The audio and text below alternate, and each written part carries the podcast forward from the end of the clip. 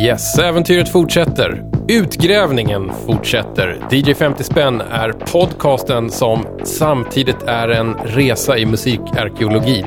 Bit för bit så lägger jag ett musikhistoriskt och kanske till och med livsstilshistoriskt pussel av gamla kantstötta, utstötta vinylskivor som en gång bodde hemma i värme och kärlek hos vanliga hyggliga musikälskare. Men sen så hände någonting. Och idag bjuds de ut för småpengar i unkna loppisar och radondoftande skivbörsar. Allt ni hör här är gammal musik som inte längre är värd så mycket, men varje skiva har en story att berätta. Det är jag bensäker på. DJ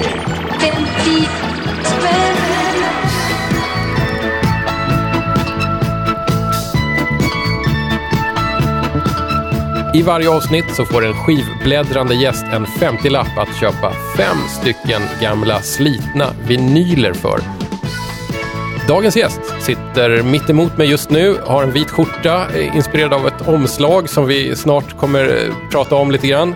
Välkommen Daniel Bruce. Tack så hemskt mycket. För visst är det Daniel Bruce? Alltså, Eller är det Daniel Brus? man kan säga Bruse eller Bruce. Okej. Det, det är vilket som, det spelar ingen större roll. Ja. Det är bara för att förvirra människor. För att jag tänkte sådär, Twittrar på engelska heter någonting som ser väldigt liksom engelskspråkigt ut. Ja. Och sen så pr- pratar du liksom ändå så här infödd svenska. Men det- det, det är sedan generationer. Ja, precis. Och dessutom har jag två döttrar som är rödhåriga. Och, så här, och Bruce är typ skotskt. Så att det är så här, förvirrar människor ännu mer. Och du har köpt fem skivor eh, ser jag.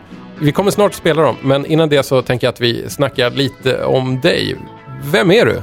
Jag är en uh, före detta diskjockey. Numera formgivare. Mm. eh, från Sundsvall. Så här lite halvt norrländskt. Det finns många norrlänningar norr om Sundsvall som inte riktigt köper det där. Nej, de vill inte veta av oss. Nej. Och de söder om typ, tycker att vi är norrlänningar. Så att vi hamnar i sticket sådär. Alltså Sundsvall, det är ju någonstans mitt emellan. Det, det har väl argumenterats för att det är någon slags mittpunkt i Sverige. Ja, ja, ja, men jag kommer ihåg att vi brukar säga att Sundsvall var Sveriges Manchester. Du vet, så här, i, I Storbritannien så har vi skottarna, de är ju så här norrlänningarna. Och så, så, här, och så har vi London, coola London nere och så i mitten där någonstans ligger Manchester och Liverpool. Mm. Sen var det det att vi höll på mycket med klubbmusik där på slutet på 80-talet, början på 90-talet. Och då, ville vi gärna vara Manchester. men det det finns mycket förstår jag. fabriker Ja. och grejer. Fanns det då även övergivna fabrikslokaler som var anpassade för klubbverksamhet? Nej, det gjorde inte det. Uh, SCA höll hårt i de där. De jävlarna. ja, de jäklarna. De, DJ sa du eh, från Sundsvall. Vad, vad var din musik? Det har väl alltid varit klubbmusik. Eh, framförallt house. Eh, med lite så här, någon eh, flört med techno, tidig techno. Eh, lite flört med tidig mm, drum and bass eller jungle eller vad du ville kalla det för på den tiden. Eh, och lite flört med tidig progressive house kanske. Men annat, ja, jag skulle säga att det är 95% house. Är Sundsvall lite f- Finns det en house-scen där? Det fanns i varje fall. Eh, vi var ganska tidiga där. I- Om man ser på så här svenska mått som är att Det, det blinkar ett, ett, ett, ett namn i huvudet på mig. Det blinkar Side Lake Production, ja, till exempel. definitivt. Det är Sundsvall, Ja, hur? det är Sundsvall. Och mm, de var väl så här ledstjärnorna och um, förebilder för en själv också. Eh, och när de var aktiva där i början på 90-talet så hakade vi på dem till en andra DJs och så. Jag var aldrig en del av Sidelake men jag gjorde produktion och grejer tillsammans med några diskjockeyrna där. Och vi hade lite klubbar tillsammans. Eh, det var en livlig klubbstad i början på 90-talet. Ja. Och eh, det har väl ändå så här spilt över nu. Jag menar idag har vi till exempel eh, Style of I från Sundsvall som är jäkligt framgångsrik inom klubbmusiken. Ja. Och han väl- Ja. får väl också ses som något arv ur det där. Mm. Du livnär dig som formgivare idag. Ja, Eh, eller- var det flyervägen in i... Ja, det var flyervägen. Flyers, affischer, skivomslag. Ja. Eh, min, Och plötsligt en dag det- så sitter du där i Indesign Exakt. dagligen. Exakt. Så var det. Så att jag musiken och tack för allt. Hur är det med dig och eh, kantstött gammal vinyl då? Eh, numera ska jag säga att det är jäkligt dåligt. Men jag är tacksam för dig för du har återuppväckt det här intresset ska jag säga. ja, det fanns ju en jag, tid- jag blir alltid lika störd när någon säger det. Jag vill inte dra in någon i det här. Äh, det, jag, jag ska säga, jag, jag har gjort mig av med, jag hade så här 5000 vinyl. Jag har gjort mig av med 2 500. Mm. Jag har bara behållit alla houseplattor som är så ovärderliga som jag inte går att få tag på. Mm. Sen verkligen bara, nej men nu skippar jag bort det här. Eh, jag gav bort det till välgörenhet, tyckte det var lika roligt istället för att försöka sälja det. Men eh, relationer, jag har ju så här sökt mycket skivbackar i mina yngre dagar, leta samplingar och sånt där. Framförallt var det kolla mycket på disco och grejer. Så man tyckte det här ska jag kunna använda i housen. Mm. Så jag tycker om det, det är ju roligt. Ehm, så att, att ta mig an den här uppgiften var ju ja, mer än roligt, helt fantastisk. Men svårt var det. Jag har försökt liksom vara, ha, ha så tydliga kategorier av, av musik så att det ska bli så här så att man inte ska behöva tänka så mycket. Men Nej, det, det, kanske... tvärtom, alltså, jag hade Ja. sån här ångest när jag stod där på eh, knäna. Och jag, jag, jag gick så väldigt grundligt tillväga med det här också. I och med att jag inte hade varit ute på ett tag i skivbackarna så gjorde jag först två stopp eh, några dagar tidigare på andra skivbörsar. Reka. Reka liksom, bara, jag måste känna på det här innan jag gör det skarpa uppdraget. Ja. Eh, sen tog jag mig an det och satt på knä där och kände att eh, 42-åringens knän inte var de var och sådär. Det är intressant att du säger det, för att du köpte dina eh, skivor på Stockholms serie och skivbörs, heter det så? Precis, på Sveavägen. Just det, och där hade vi en annan gäst för massa program sen som också klagade på att 10 stod på golvet, det är farligt för knäna, någon gång i den yngre medelåldern så, så, så börjar det här bli lite svårt. Ja, så är det ju. Men du överlevde i alla fall. Ja, och sen var jag tvungen att gå igenom varje så här back tio gånger för att hitta de här enligt hela spelordningen som du har satt upp. Hör du, ska vi sätta igång med din Mer skivbunt än här? gärna. Ja, vad säger du om att börja med... Chansningen. Vi kör med den. Du har plockat ut ett spår här som... Jag vet inte om det är representativt för skivan, men vad fan, vi, vi kör det så. Ja, men den är ganska spretig sådär i soundet så att därför kanske varje spår kan man säga är representativt.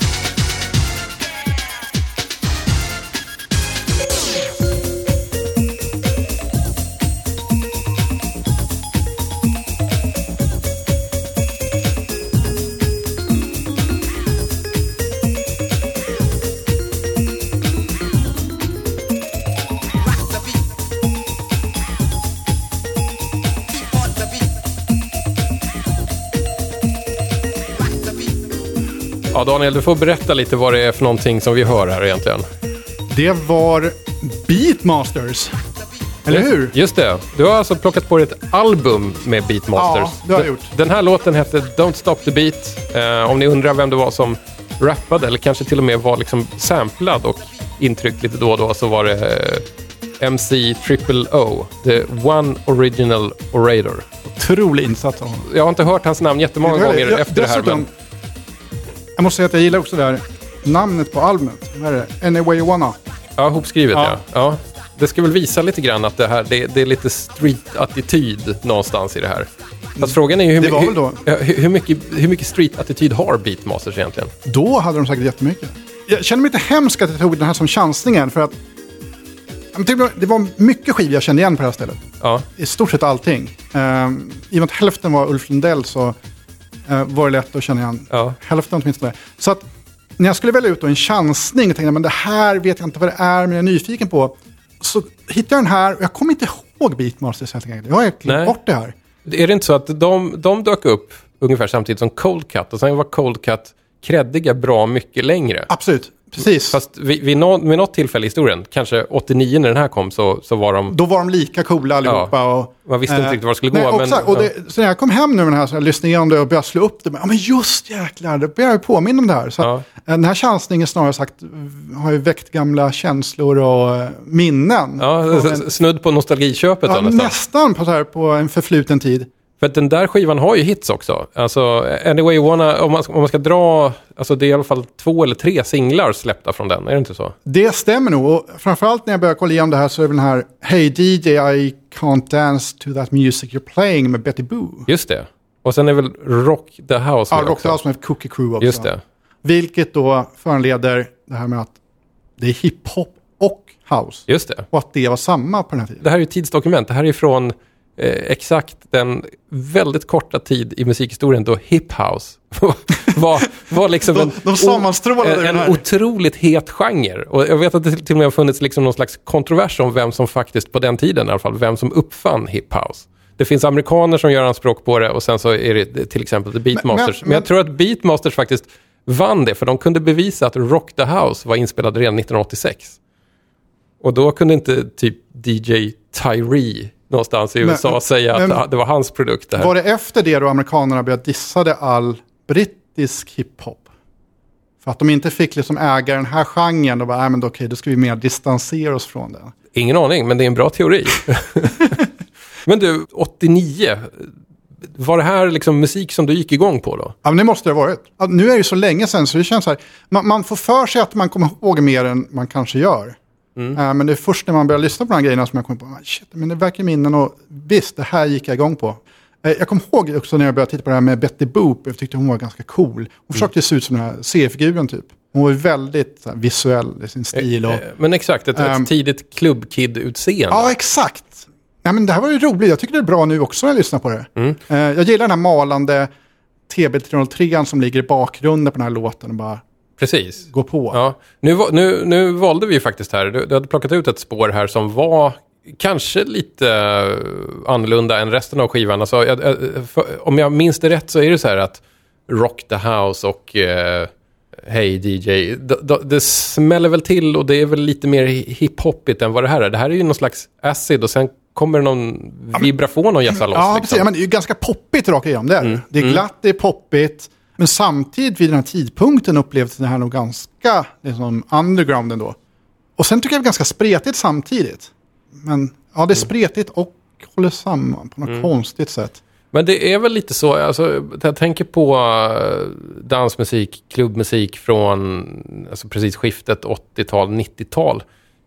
Det var väl inte vattentäta skott mellan genrerna? Nej, det var det ganska skönt, var det inte det? det Ja, ja men house, En mix, house kunde glida över. smältdegel Ja. utav intryck och bara ner med det där, in i en studio och göra någonting Ja. roligt med det. Ja, men det kunde plocka väldigt mycket från eh, alltså, hi- hiphop, house och techno och blanda det lite hur du ville. Liksom. Ja, och det var ju bara ha roligt liksom. Ja, ganska snabbt kom väl någon på att man kunde slänga in liksom ragga eller dancehall i det. Så fick man så småningom någon slags jungle-slutprodukt där när Exakt. eh, genrerna har, har liksom Men jag tycker med ändå varandra. så här mycket som kommer ur det här, om man tänker på Beatmasters i sig, vad de gjorde sen framöver, Mm. så hör man ju ändå något så här fröet till de sakerna här.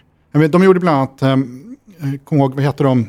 Vad heter gruppen? De som gjorde Move in the Mountain och Shaman. Shaman, ja. För de producerade ju det, det här Boss Drum-albumet med Jaha, LSI. var det Beatmaster som Ja, gjorde det? precis. Med LSI, med Ebenezer Good och allting. Och när jag lyssnar på de låtarna nu, tvungen att ta fram dem, Mm. så, så hör man lite grann av det, här, eh, det i det här tycker jag. Det är lite så här sprättigt och ja, glatt. Men du, det här med att eh, köpa eh, klubbmusik från mer än 25 år ba- tillbaks i tiden. Vad, vad tänker du runt det? Oj. Det är ett verkligt så här, tidsavtryck man går tillbaka och tittar på klubbmusik. Så att det går inte att köpa det och spela det som någonting annat och maskera det som något annat idag. Nej. Utan köper man klubbmusik som är gammal, då hörs det att det är gammal klubbmusik. Om man skulle se så här, det, det man skulle våga lägga på för ett dansgolv idag så, så skulle det väl möjligtvis vara de här odödliga tidiga house och liksom eh, acid-klassikerna. Men ganska, för så här, mycket, ganska, släng på mycket av, machine ganska mycket av bulken skulle ju inte funka. Nej, men och, samma sak, man, man tittar på så här, folk har köpt upp alltså, gamla grejer och slängt in det under facket, liksom Balearic-musik, liksom, där man kan egentligen slänga in vad som helst. Mm. Det går inte med gammal klubbmusik på samma sätt. Den är så väldigt så här, Ja. tydlig. För annars, annars kan man hitta grejer från så här 80-tal som man kan spela som låter som någonting som är skapat idag. Mm. Men inte när det kommer till sånt här. Absolut inte. Jag tycker vi hoppar vidare till eh, nästa kategori. Do it! Skivbörsklassikern.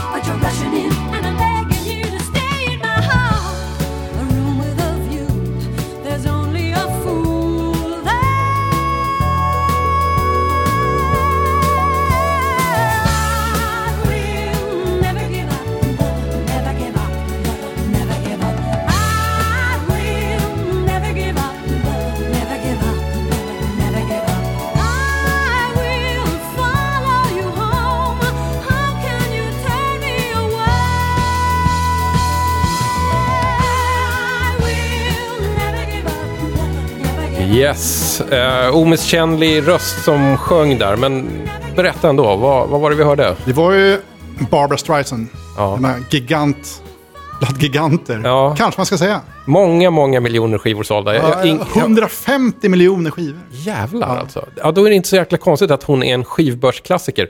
Det här är från Guilty-plattan. Ja, Ser, ni ser den framför er. Vitt omslag, Barbra Streisand eh, omfamnad av Barry Gibb.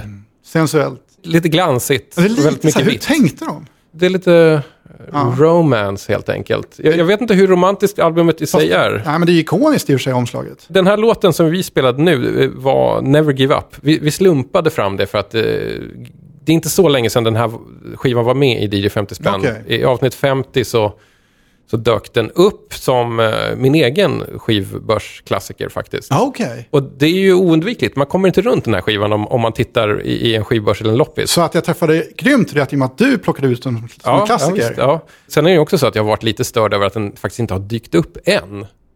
Men nu, nu har det lossnat för Barbara här, så att två gånger på ganska kort tid. Ehm, Kanske den kan ja. få en eh, renässans i Sverige. Ja. Men du, vad, vad tyckte du när du hörde det här? Nej, men jag tycker det är bra. Eh, det är ju smörigt. Det är tillrättalagt. Ja.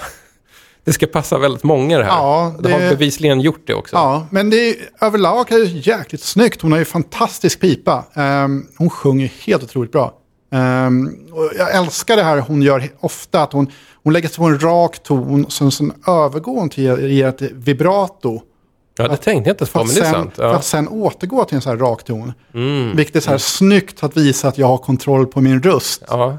Så det är inte bara så här ett okontrollerat vibrato eller skrikande, utan nej, men hela tiden. Och Ja. sen, ja, älska eller hata Gibb-bröderna, men de har ju sin egen stil och det är väldigt snyggt producerat. Och, Ja. ja. jag gillar det. Det här är ju inte ett duettspår. Den här skivan är ju gjord tillsammans med Barry Gibb. Men Ja. det, det är väl två eller tre spår som är duett med Barry på den. Resten är ju Barbara. Men det är hela tiden Barry Gibb som på något sätt har eh, bestämt lite hur det låter. ande. Ja. Och man, man hör ju någon slags här, hur, hur de här Fender Rhodes eller elpiano-grejerna låter ju väldigt mycket så här fluffigt Bee Gees, sent 70-tal. Jag är svag för det soundet också. Ja, men de hittade en inställning där, så lämnade de den så. Ja, men det stod så här, rör ej på roadsen. På de flesta loppisar eh, eller liksom skivbörsar där det finns 10 kronors skivor så finns det ju faktiskt två stycken Barbra Streisand-skivor där hon står och eh, är omfamnad av, skägg, av en skäggig man. Det här är den ena, Guilty, där Barry Gibb står och, och håller om henne. Sen finns det en som är liksom lite mer eh, riktigt hångel. Då, och då är det ju Chris Christofferson. Just det. Hur kommer det sig att eh, du plockade just Guilty och inte den? För den bör ju nästan ha funnits där också. Till att börja med måste jag också säga, det roliga med det med henne och skäggiga män, det är att hon dejtade ju Andrew Agassi ett tag, Ja, just det. gamla tennisspelaren. Just det. Och han var ju lite så här skäggig också och hade långt hår. Ja, visst var han lite scruffy för att Ja, ja, vara, vara tennis- tennisspelare? Ja, visst så här. Eh, och det var roligt att han dejtade som henne som har ett förflutet med den typen av män. Mm. Och sen det roliga med honom då att han var tillsammans med Steffi Graf. Ja, Så an, ja. Mm, tennistjejen då från Tyskland. Och hon i sin tur är lite lik Barbra Streisand. Ja, det ser ett, ett stort mönster här. Ja, exakt. Ja. Och någonstans där emellan hade han ju, vad heter hon, Brooke Shields, men det passade inte. Hon var ju så här för klassisk skönhet. Så de här, den, hennes look och den här skäggiga mannen med långt hår, de har passar ihop på något sätt kanske. Mm. Eh, Men anledningen till att jag valde den här var nog, den här kunde lika väl ha varit mitt nostalgiköp ska jag säga. Okej. No, ja. För den här fanns i, i skivbacken hemma eh, hos min mor. Eh, den satt djupa spår där omslaget. Mm. I, det finns det huvudet där alltid. Eh, så att det var lite glädje när jag såg, såg den överallt. Jag kunde, Ja. kunde inte låta bli. Ja, just det. Men eh, jag, jag, jag tänker ju liksom att det är ju så fascinerande att en skiva kan ha nått så sjukt många människor och sen dumpats av så många. Det, är- det är ju det som ofta är skivbörsklassikern att kanske är det så att Michael Jacksons Thriller såldes i fler exemplar än, än just den här skivan. Men du ser den inte alls lika ofta om du är ute och letar billig vinyl. Den har ju folk av någon anledning inte dumpat. Det ser man ju aldrig. Samma sak med Carolas debutalbum som någon uppgift som jag har hört, som i och för sig låter helt vansinnig, säger ju att den pressades i en miljon exemplar. Och det är en svensk skiva. Men den ser man inte så ofta heller. Så folk behåller Carola och Michael, Michael Jackson. Jackson. Men Barbara kan man kicka ut efter ett tag. Det låter väldigt taskigt. N- Nu sätter jag thrillerplattan väldigt högt. Alltså- men nog ratear jag Guilty hö- högre än Främling. Jag, jag kan inte säga att jag har någon relation till Främling och det, det albumet, så att jag kan inte uttala om det. Men visst, Thriller-albumet ligger på min topp 5-lista över bästa album någonsin. Mm. Eh, Det är inget snack om saken. Han har ju hållit, behållit sin här, status även bland kidsen idag. Mm. Det är det som är konstigt, alla att han kids- är, han är odödlig. Ja, men alla kids pratar ju om honom fortfarande. Men jag har ju inte några tjejer med sångambitioner gå och prata om Barbara Streisand, även om de kanske borde göra det. Vi får väl se nästa säsong av Idol om det är någon som kommer där och... Jo, men alltså det är inte bara det. Hon är ju fantastisk egentligen på allting. Hon har vunnit Oscars, eh, två stycken. Hon, menar, hon har gjort så jäkla sjukt mycket grejer. Absolut. Men hon verkar totalt full- fallit i glömska, i varje fall i Sverige. Ja, Grejen, det är väl också det där med åldrande artister. Det är ju lite knepigt. Eh, ja, vadå, på vilket sätt? Nej men vissa vill ju så hänga kvar vid sin ungdom någonting, och då blir det, kan det bli så jäkla fel. Typ Madonna nu för tiden när hon står och åmar sig eller någon, men, som det här Tidal-eventet när hon ska skriva under dokumentet, lägga upp Ja, benet och... Alltså man, fan, du är ju snart 60 hon är. Fast jag tycker att det är lite skönt att hon Nej, gör men det. hon ser ju inte rolig ut på det. Alltså, det känns bara äh, äh, svårt för det. Eh, Ja, jag, jag tänker att Madonna kan få göra vad fan hon vill. nej, nej, det kan hon bara inte Men göra. däremot har jag problem med att Tidal-lanseringen i sig Ja, var lite jo, jo. töntig. Fast det, det kan vi diskutera ett annat program. Ja, exakt.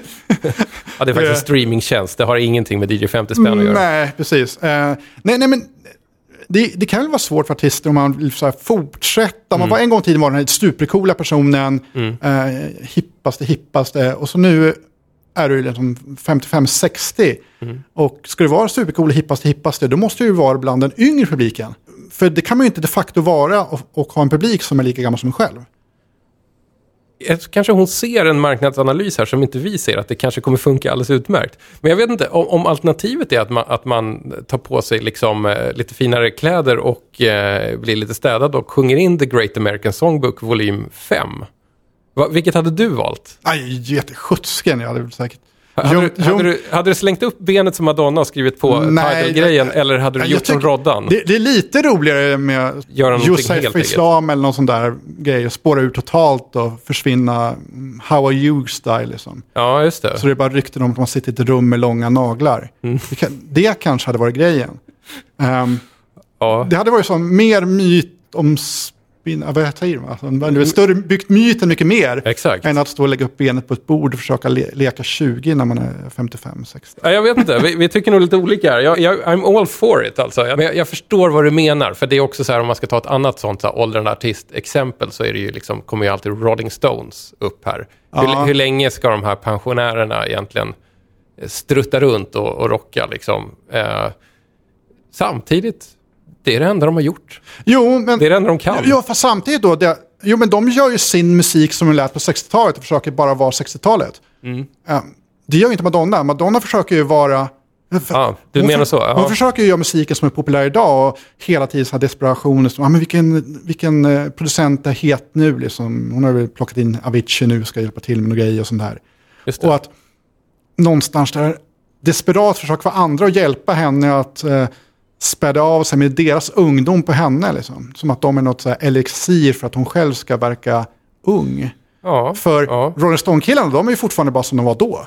ja. Förutom att de bara fortsätter hålla på. Det där är ett ämne som man kan fortsätta, som, som kommer växa också, för jag tror att fler artister kommer vara som Madonna, Madonna i framtiden. Knoppa av en annan podcastserie här med. Eh, nu när jag tänker på det så har ju faktiskt aldrig Madonna dykt upp i DJ 50 spänn. Jag såg ingen Madonna. Ja, du såg inte det? Nej.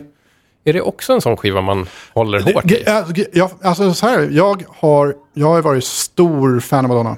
Ehm, det är definitivt. Jag menar, hon har ju alltid varit den ligga klubbmusiken uh, jäkligt nära. Mm. Så att um, de här gamla grejerna från ja, Vogue och allt det där. Mm. Eh, och, så jag har sjukt mycket Madonna-skivor hemma. Så jag köpte upp när jag var yngre ett tag. Så jag har typ alla hennes tolver från hon började till jag vet inte, jag, någon gång mitt på, eh, så här, slutet på 90-talet. Och när jag gav bort alla mina skivor som var så här, du vet, vanliga grejer jag haft, så behöll jag allt Madonna. Så att eh, om jag då är någon sån här Cargobon-kopia av personer som haft Madonna-skivor så behåller man det. Ja, okej. Ja, men då, då, där var någon slags liten förklaring i Ja, alla men hon fall. kanske kvinnliga Michael Jackson, eller? Vet du vad? Nu, det har blivit dags för... Nostalgiköpet. Det här är lite spännande. Det här är... Det, det finns några grejer jag ska fråga om det här. Du gärna göra.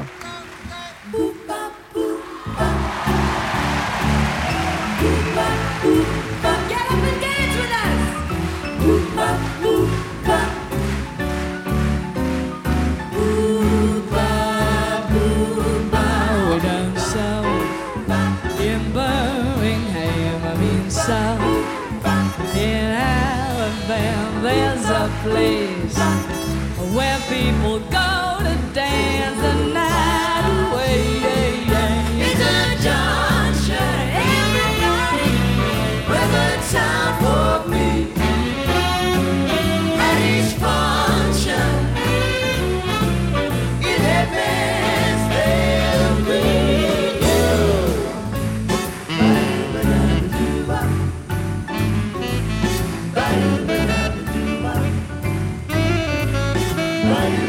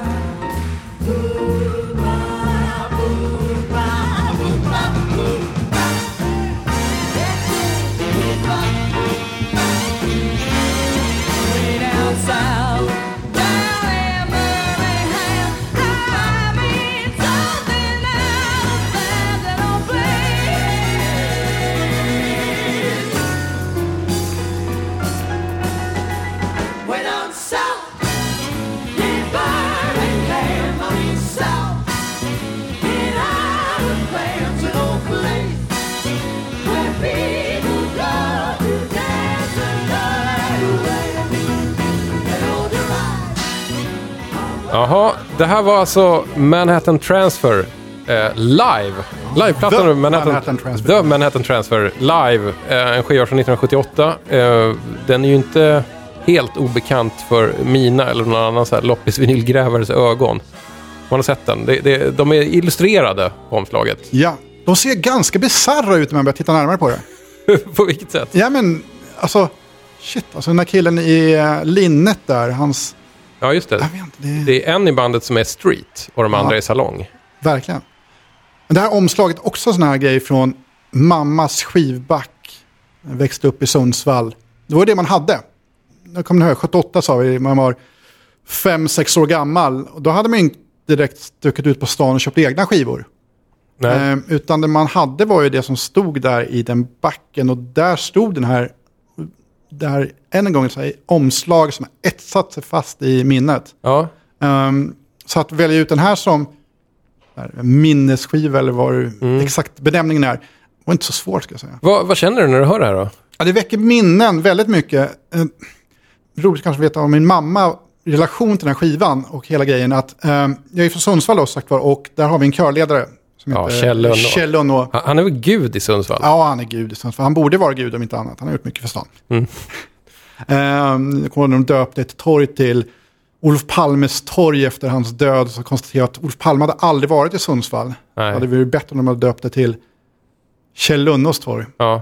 Nej, men min mor sjöng i, i Sundsvalls kammarkör under Ah, 30 års tid. okej. Ehm, så att jag är så uppvuxen med att de har stämövningar med hemma i, i huset eller stå och sy kläder inför uppträdanden. Och jag har hängt med på turnéer hit och dit och allting. Och därför har väl hon som sångerska, hon hade varit en, en karriär som sångerska när hon var ung och så här, tillsammans med de här tidiga dansbandsbrudarna.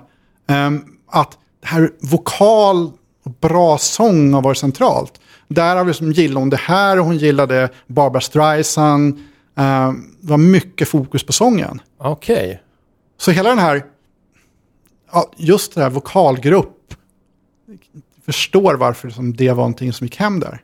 Sen varför det har gått hem och så väldigt många andra är lite förvånande. För Ja. de här var ju väldigt stora. fascinerande stora med tanke på vad det är. Att det är någon slags alltså, swing eh, sånggrupps med, som, som, om jag förstått det rätt, också har lite halvcreddiga rötter. Jag gjorde, mycket klubbgig i början och så kom Andy Warhol och tidningen Interviews redaktion och kollade på dem. Sen blev de jättestora. Det räckte så- att de går dit och kollar så var det, Ja, de var det, hemma liksom. Det är stämpel liksom. men men sen, sen det, här, det här är en av de mer liksom, så här, rovdriftstora. Alltså, jag, jag tänkte lite så här att det krävs nästan lite guts att eh, plocka med sig en, en um, Manhattan transferplatta och, och säga att den här har jag en djup relation till sen tidigare. För, för när, när jag liksom har jag tänkt tillbaka på Manhattan Transfer, jag känner bara en enda människa i min närhet som, som faktiskt här, säger att jag tycker det är bra. Alla andra verkar tycka så att eh, vi pratar inte om Manhattan Transfer. Ja, det, det, det som jag tycker är fascinerande när jag lyssnar på dem idag, och så jämför jag med hur vokalgrupper utvecklas. Eh, jag lyssnade jättemycket på The Real Group när de hade sin storhetsperiod, för min far jobbade mycket med dem och var ute på turné och sådana här saker.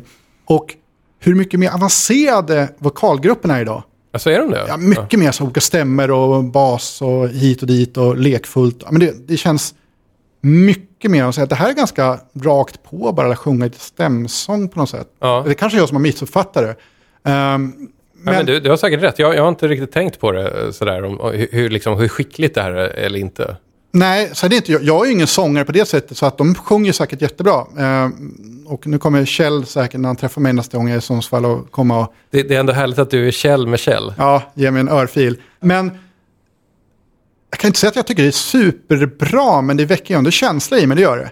Och jag tycker det är ganska spännande det här med att det- det har ju gått något så här för ett halvår sedan på Facebook när alla skulle skriva de tio skivor som har inspirerat dem mest under sitt liv. Just det. Och då fanns det egentligen två typer av människor. Antingen var det de som skrev lite coola, kreddiga skivor. Ja. Eller var det de som var ärliga. Ja. Och skrev så skivor som troligtvis... Jag menar, för saken är ju den att när jag var fem år gammal och satt och lyssnade på de här skivorna. Då har det troligtvis påverkat min inriktning för musik för all framtid. På ett helt annat sätt än liksom ett house-album från 1994 gjorde. Absolut. Eh, och då måste man vara ärlig med sig själv och säga att men inte jag, om man ska stå och säga att uh, Joe Negro har påverkat mig mest. Så är det troligtvis mer att det är Simon Garfunkel och Elton John som har gjort det. Ja. Och att man har hittat saker där som sen man kan spåra i framtiden. Eh, och då är det så här, säkert ligger det här där också någonstans. Det är inte ett dyft kredit. Nej. Men det har ändå en plats i ens hjärta och eh, i ens musiksjäl någonstans. Det är intressant det där med att vara ärlig med okreddig musik när man var liten. För att de allra flesta har ju inte, alltså, växte ju inte upp som fem sexåringar med det absolut tuffaste. Det, det, det finns ju säkert några eh, det. hippiebarn som ba, bara fick höra liksom Don Cherry hela bar, barndomen. Men de är försvinnande få alltså. Ja. Eh, men- det, är också roligt det här med creddig musik och så här. Ibland när jag liksom ska lä, läsa på lite eh, inför skivor när jag ska spela in DJ 50 spänn så hamnar jag på ett musikforum på nätet som heter I Love Music som har hållit på i säkert 15 år eller någonting så här. Och det är väldigt bra musikforum, det är väldigt roliga människor som hänger där. Och eh, det är kunniga människor som sätter sig själva på det hala. Eh, och då fanns det ju mycket riktigt då en, en, en tråd om The Manhattan Transfer. Och jag måste nästan läsa lite från den, för att tråden heter alltså Defending the as yet undefended, The Manhattan Transfer. Och första inlägget börjar så här. There is nothing less hip than this. I, mean, I imagine it was once hip the way Bette Midler was once hip. Although Midler's cabaret era still retains a bit of an aging bohemian catchet. And this, who likes this anyway? och, det, och det är sant att alltså, om man ska plocka någonting som är sjukt ohippt så, så, så kanske The Manhattan Transfer är en ganska bra sån. Men det är då jag har gett mig fan på att tänka att det måste ju finnas någonting i det här som skulle kunna omvärderas på, på något så här. Och spelas det inför rätt människor vid rätt tillfälle så kanske man tänker sig att men de var inte så jävla illa. Jag, jag har en teori eh, om ett spår på den här skivan, att det kanske inte är exakt det spåret, men ändå någonstans på väg dit. Jag bara tänker, kan vi, ska vi chansa att lyssna lite på? Om, Vilket om, om spår? nu ska vi se här vilken det är jag tänkte på. Jo, eh, en låt som heter Turn Me Loose. Okej. Five. Thank you, Mama. Four, three, two, one. Look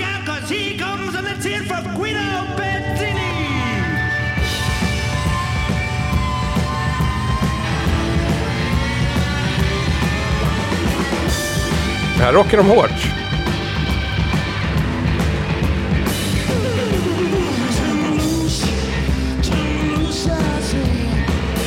Det låter nästan så här Rocky Horror Picture Show. Ja men exakt, det, det, Så här glamrock. med syntpukor. Ja.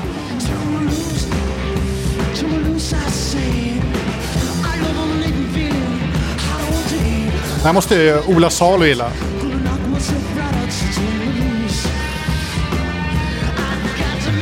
Ja, vi behöver inte köra mer på det, men jag tänkte att det här var ändå så här någonting som sabbade lite bilden i alla fall. Och jag hade om The Manhattan Transfer, att de kunde kliva ut i någon slags, ja, som du sa, Rocky Horror Picture Show, glamrock-grej. Eh, Jättemärkligt. Den den här låten, det enda anledningen, så här, enda indikatören jag hade på att det skulle vara någonting annat är skriven av eh, Doc Pomus, en sån här gammal polioskadad blues-sångare som sen Finns blev... det många polioskadade? det, det är väl egentligen bara han, men han var ju liksom en så enorm låtskrivare en gång i tiden. Eh, Och den här skrevs för någon sån här, du vet, teen pop-artist. Fabian någonting. Helt bortglömd. Fascinerande. Ehm, Men, men det, det du sa också, att det, det, jag, jag blir ju väldigt glad när, när de liksom, så att säga, ohippa skivorna kommer upp. För att jag, jag tyck, de är ju väldigt intressanta, tycker jag. Eh, att det, det finns nästan mer att prata om där. Om det är en jävligt hipp och creddig och cool och jättebra, då kan man säga det. Sen är det Men klart liksom. Det roliga, att när jag hade plockat de här skivorna, självklart var jag tvungen att springa till streamingtjänsten och kolla om de existerade även där. Mm. Ehm, och den här gjorde inte det. Inte Spotify i alla fall. Det var intressant. Eh. man tänker ju ändå att det här skulle kunna generera ett par miljoner streams på ganska kort tid. Ja, jag tänkte också det, att det är så här, någonstans borde vara en känd platta hit och dit. Men, men den kanske är så utkastad nu och utskälld de vill inte ens ta in det på något sätt. Shit, alltså om, det, om man är för ohipp för Spotify, Ja. där det finns liksom ljudeffekter och karaokeskivor. Ja, och Det är dessutom, hemskt. de vill bara ha så många album som möjligt att kunna skylta med. Så Ja. om de har 30 miljoner och en, och den där sista då var Manhattan Transfer, då hade de gjort det.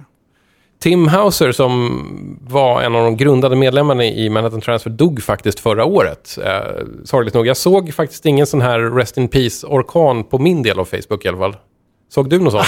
Jag har inte hört ett knyst om det, förutom att jag då har grävt mig till det. Men då känner du ändå Kjell Lönnå liksom? Ja. Men eh, jag bor ju inte längre i samma stad som honom. Nej, så att det är sant. jag kan säga att det var ett tag sedan jag träffade denna herre. Jag, jag tackar så mycket för Manhattan Transfer. Jag blev, jag blev faktiskt lite glad av, av, av att eh, höra den här. För jag, jag tror aldrig att jag har gett det här albumet en chans. Nu du, näst sista kategorin för dagen. Vi kör va? Kör! Random Access Vinyl.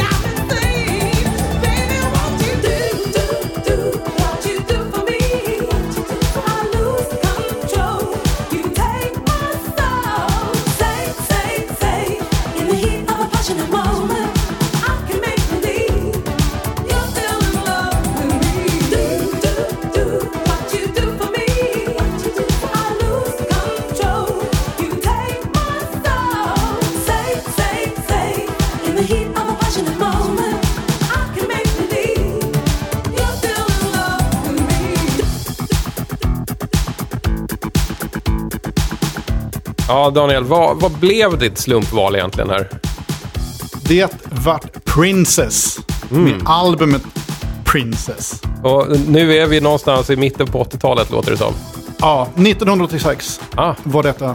Och det var en stock Aitken Waterman-produktion. Ja, men det, det kunde man höra. Men, men vi, vi pratade faktiskt lite, lite om det eh, lite tidigare under låtens gång. Att det här är ju liksom innan Stock Aitken Waterman blev störst. De kanske var stora här, men de var inte liksom störst i världen. Det är liksom inte så här helt självklart lika tydligt att man hör att det är det. Nej, alltså, om man, kan man säga så här, men det här är inte lika bra som deras bästa produktioner. Nej, vi- vilka är Stock Aitken Watermans eh, bästa produktioner enligt dig? Oj. Eh, nej, men någonstans där, det här deras sound som de hade där 87, 88, 89. Ja, Med Rick Astley, Kylie Minogue och gänget.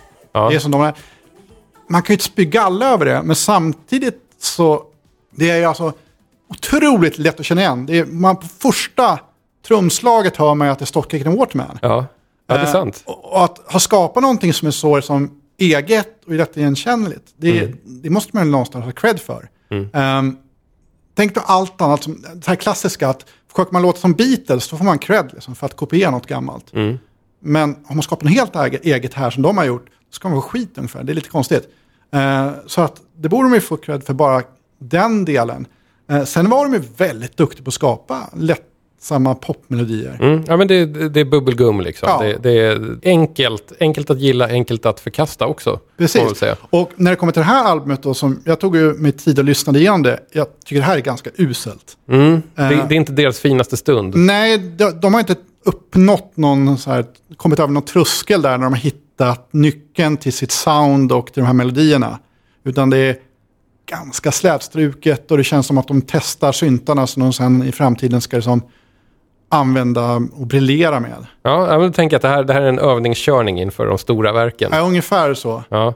Den låten vi, vi lyssnade på, den hette, den hette In the heat of a passionate moment. Kanske inte världens smidigaste låttitel. Eh, vi valde den för att det var ett av få uptempo-spår på den här plattan. Det här var en liten såsig ballad och midtempo Sävligt. album där. Ja, sävligt. Ja. Och, det, det, och då undrar man ju lite så här, Princess? Vem är det? Den sävliga Stock Aitken Waterman-produkten. De ser ganska tuff ut här på omslaget. Ja, jag, jag, tycker, jag tycker att omslaget där Princess då har ganska vilt hår som till och med skiftar i regnbågens alla färger lovar någonting lite festligare än vad, vad Ja, skivan det- faktiskt mina, infriar. mina, mina döttrar hade velat haft den här frisyren. Ja, okej. Ja. Det hade, hade nästan bara saknats en enhörning här så hade det varit perfekt. Ja. Jag, jag, vet, jag vet inte, vad, vad, vad ska jag Alltså, säga om det här? Alltså, nej, jag, jag, lite så här jag, jag hade lite svårt att, att gå tillbaka i huvudet och minnas vem Princess var. Jag, det, jag fick upp bilder i huvudet på en annan Stock Aitken Waterman-artist från ungefär samtidigt, Sinita. Ja, just det. Och hon var lite mer uptempo och lite ja, mer glad. Det var lite roligare. Mm. Eh, nej, jag kommer inte heller ihåg det här. Jag, jag hade ingen aning vad det var när jag plockade upp det. Så vände jag och såg direkt att Stocking Waterman, då var det så här, Ja. ah, okej, spännande. Så att när jag slog upp kring henne också, så här, hennes bakgrund med att hon har varit i något band och hit och dit, men jag känner inte igen någonting. Och, Nej. tydligen så håller hon ju på fortfarande. Ja, så just det. någonstans har hon ju en karriär, vad nu den kan vara. Ja, den är väl kanske inte riktigt lika sådär, i händerna på några heta producenter längre. Så sent som förra året så släppte Princess ett, en, en, ett album som är typ första delen av en trilogi. Det verkar ganska pretto för att eh, omslagsbilden som jag såg, då är hon liksom utklippt i Photoshop och sen bara lite fult påsmackad framför en, ett gammalt foto av pyramiderna. Jag, jag vet inte vad, vad, hon ska, vad hon vill säga med det, men, men eh, Så här, lite Nefertiti-komplex. Ja, men någonting, någonting mystiskt. Liksom. Det, Ja. det var ganska pretto, den musiken som jag lyssnade på. Det här går att hitta på Soundcloud. Hon heter nu för tiden Her, Her Royal Songstress Princess. Okej. Jag vet inte hon, varför. hon la till det. Hon, Ja, hon hon- hade Princess, det Ja. som alla skulle ha idag. Det, smällde inte tillräckligt högt. Okej. Nej, men så att albumet i sig är ju jätteointressant. Mm. Däremot det intressanta tycker jag är snarare sagt att se det utifrån, man tänker på Stock Aitken Waterman och deras karriär, liksom att lyssna på det här och vart som hände efter och sådär. Mm. Det roliga med dem tycker jag är så att ett, deras sound och det de gjorde är ju så här, det är väldigt mycket av sin tid men också väldigt mycket av tidens teknik.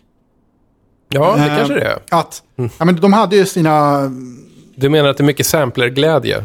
Ja, men inte bara det. De hade ju vet du, en sån här Lin eh, 9000 trummaskin som gick igång på alla grejer som, som ligger där. Och att, det är så tydligt att det där har ju börjat försvunnit nu för tiden. För nu, ska säga, musiken påverkas inte lika mycket av tekniken. För idag finns alla ljud och det låter jättebra hit och dit. Men då var det så här att när, när det kom en ny trummaskin, då började alla använda den. Då vart soundet generellt ganska mycket den trummaskinen. Ja, just det. Eh, Ja. Men liksom, tänk dig hur mycket spår DX7 som har sagt på musik under en viss period. ja, Där allting var DX7 liksom. just det. Eh, och man skulle säga att Stockhagen och Waterman, de så här, var unikumet för som vissa av de här maskinerna och, och plockade fram det absolut bästa ur dem. Ja.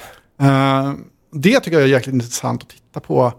Hur det har påverkat liksom en, ja, musiken på ett sätt man ofta inte pratar om. Jag minns en låt från det här albumet med, med eh, Princess som var radiohit i Sverige i alla fall. Den hette Say I am your number one och det var en jättesåsig, lite deppig ballad. Okej. Jag, jag undrar om inte Princess var liksom lite ett försök att göra någonting som kanske var liksom lite närmare R&B soul diva-grejen fast i någon slags Doc Aitken Waterman-värld. Och sen Men- så kanske de insåg att det, det här kommer aldrig riktigt att lyckas. Vi ringer Kylie istället. Men var det så här Kaj Kindvall som plockade upp den då så här med sin Det minns jag inte. för brittisk musik? Mycket möjligt alltså. Ja. Ja, men det fanns en intressant sak som jag faktiskt hittade med, med Princess när jag läste på om det här. Och det var att i slutet på 70-talet så samarbetade hon lite grann med ett ghanansk, karibiskt, brittiskt afropopband som hette Osibisa.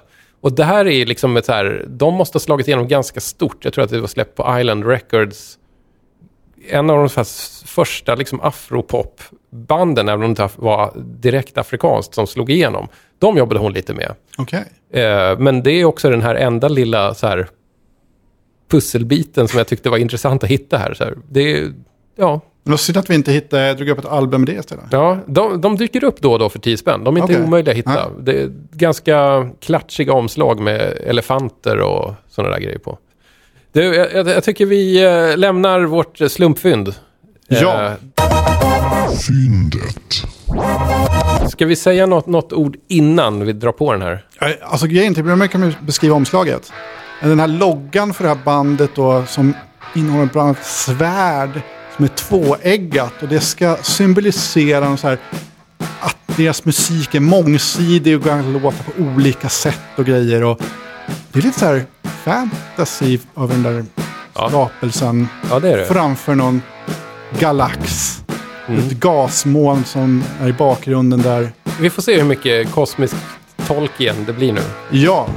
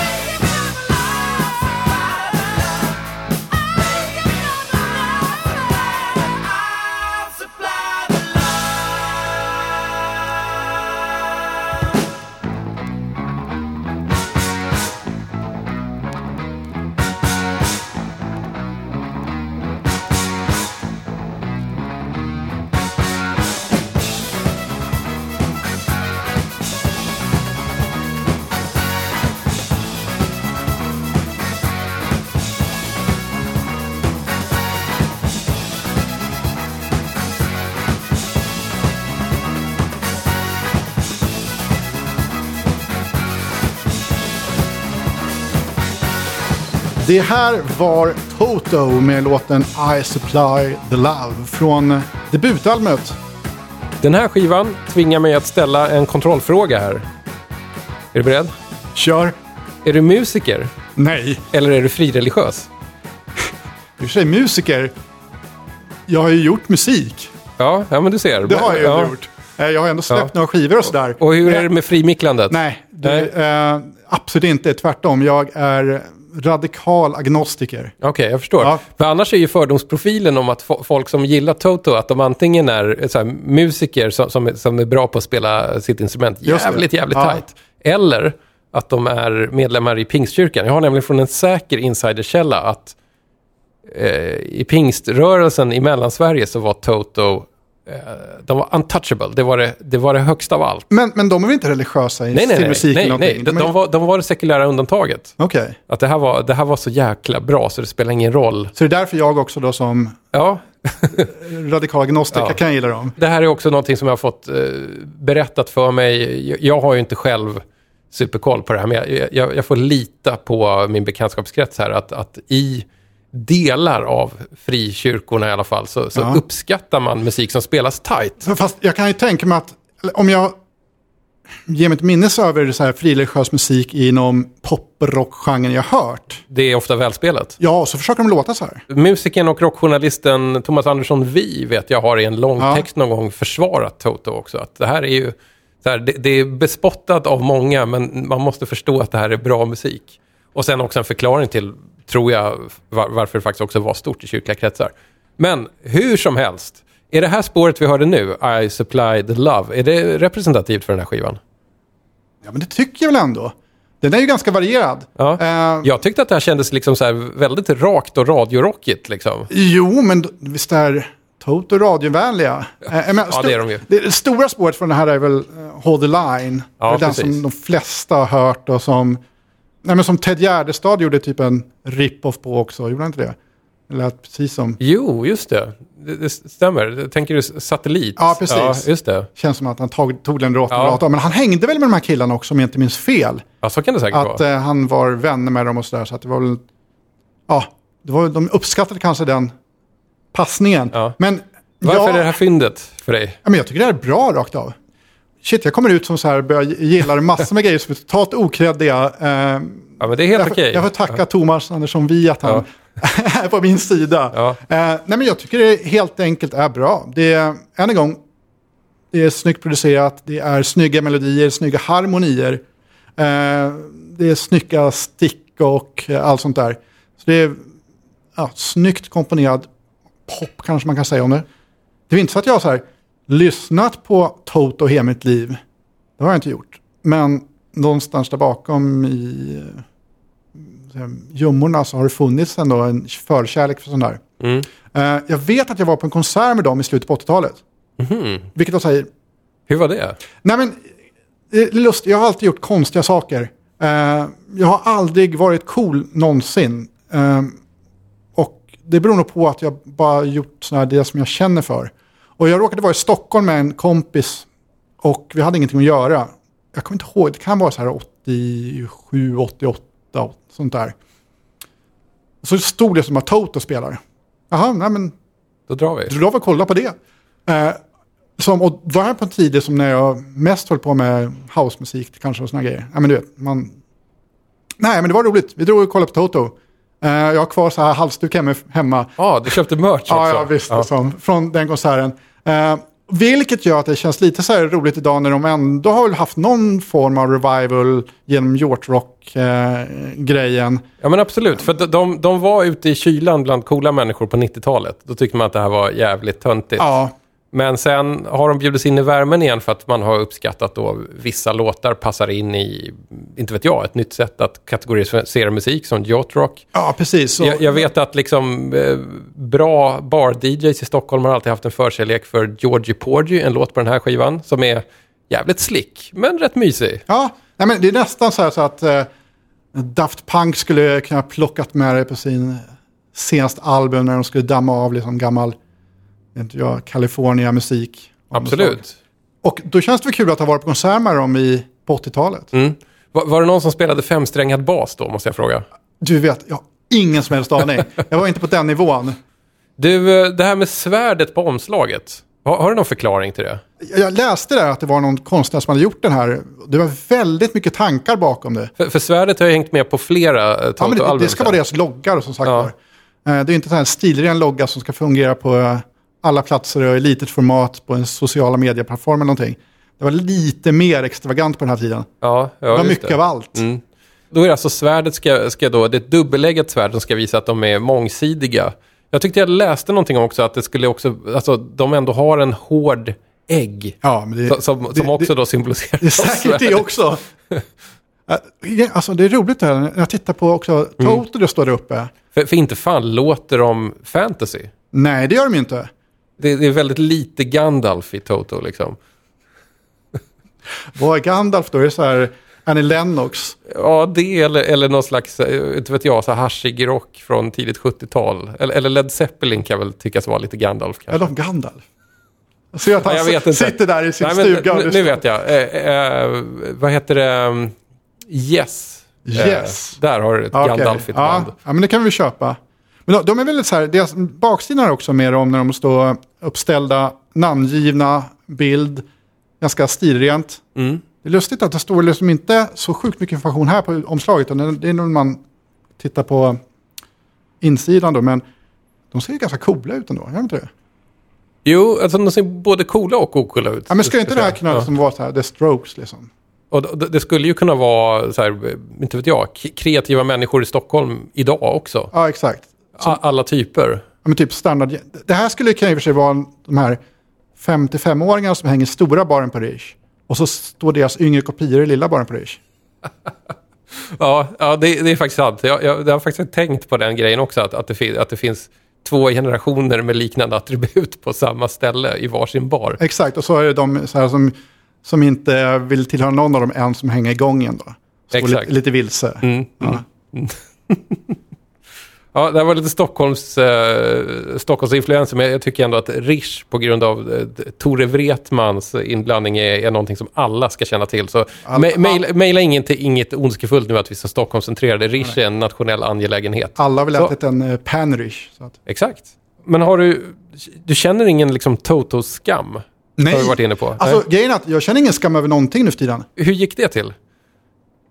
Du kanske inte har gjort det förut? Nej men, Där. jo men någonstans har man väl gjort det över vissa saker. eh, och så. Men som jag sa, jag har alltid varit notoriskt ocool. Jag har aldrig fattat riktigt så här vad som är coolt. Ehm, det har väl legat mig i fatet. Men samtidigt har ju folk uppfattat det, har fått höra i efterhand att det har själv, i sig själv har varit coolt. Ja, men det är ju perfekt. Att någon säger, ja. ah, men du, först, du gjorde det där, du gick din egen väg. Sådär. ja. Och jag har alltid trott att jag var töntig för att jag gjorde det ungefär istället. Men, eh, så att, nej men jag skäms inte över någonting sånt där. Jag, och jag blir mer och mer öppen för all musik, ska jag säga. Så att, eh, jag är nöjd med att jag har lyssnat på mycket olika musik i mitt, mitt liv. Och jag är nöjd med att min mamma intresserade mig för massa grejer. Jag är nöjd att min pappa intresserade mig för Kenny Rogers. Eh, jag sitter ah, gladeligen och lyssnar igenom ett gammalt album till och med honom. En annan artist som sålt många skivor. Exakt. Jag väntar fortfarande på att den ska dyka upp i DJ 50 spänn. Ja, Förr eller senare får man langa på The Gambler, då blir det mysigt. ja det, hade jag hittat den hade jag plockat med den, det lovar jag. Hörru Daniel, jag vet inte om vi inte har någonting mer att säga om, om Toto nu. Väldigt glad att den kom upp här. Jag gillade den här låten också. Jag, jag har den här skivan köpt någon gång för 10 spänn. Ja. Har egentligen bara lyssnat på Georgie Porgy på den. Men jag kanske ska fortsätta ta mig igenom spåren. Ja, precis. Ja, men du, som sagt var, nu när du inte behöver skämmas av det. Nej, exakt. På, det är, så, eller får vi ringa in eh, vi också, så kan vi ha en specialomgång med bara Toto. Ja, det vore ju härligt. Det, det tight spelade avsnittet. Ja, exakt. Daniel, du, du är väl medveten om att det här programmet har vissa bieffekter, vad man ska säga? Ytterst medveten. Ja, när du knatar ut genom dörren här så, så kommer det göra till eh, de glada storbandstonerna av den nu eh, då tyvärr bortgångne James Last. Du nämnde faktiskt eh, Elton John tidigare namnet här, så jag har letat upp en gammal eh, Elton John-dänga som får Ja. bli ditt outro här. Härligt. Tack för att du var med Daniel. Tack själv, det var en ära. Jag tycker faktiskt att James Last är bäst när han rockar. Det funkar liksom med de här lite, lite för stiffa handclapsen. Är Sudden Night Ride Fighter. Ja, exakt. Man glömmer lätt bort det om man har liksom upplevt Elton Johns 80-tal så glömmer man ju bort att Elton John faktiskt var en rockartist från början och inte bara så pianoballad-kille. Ja. Grejen, men jag tycker, jag tycker sjukt mycket om Elton John. Ja. Eh, grejen är att jag, jag har ju aldrig varit en gitarrmänniska. Så jag har väl gått mer igång på piano Ja, och disco och sånt där också. Eh, så kanske det är som, ja men även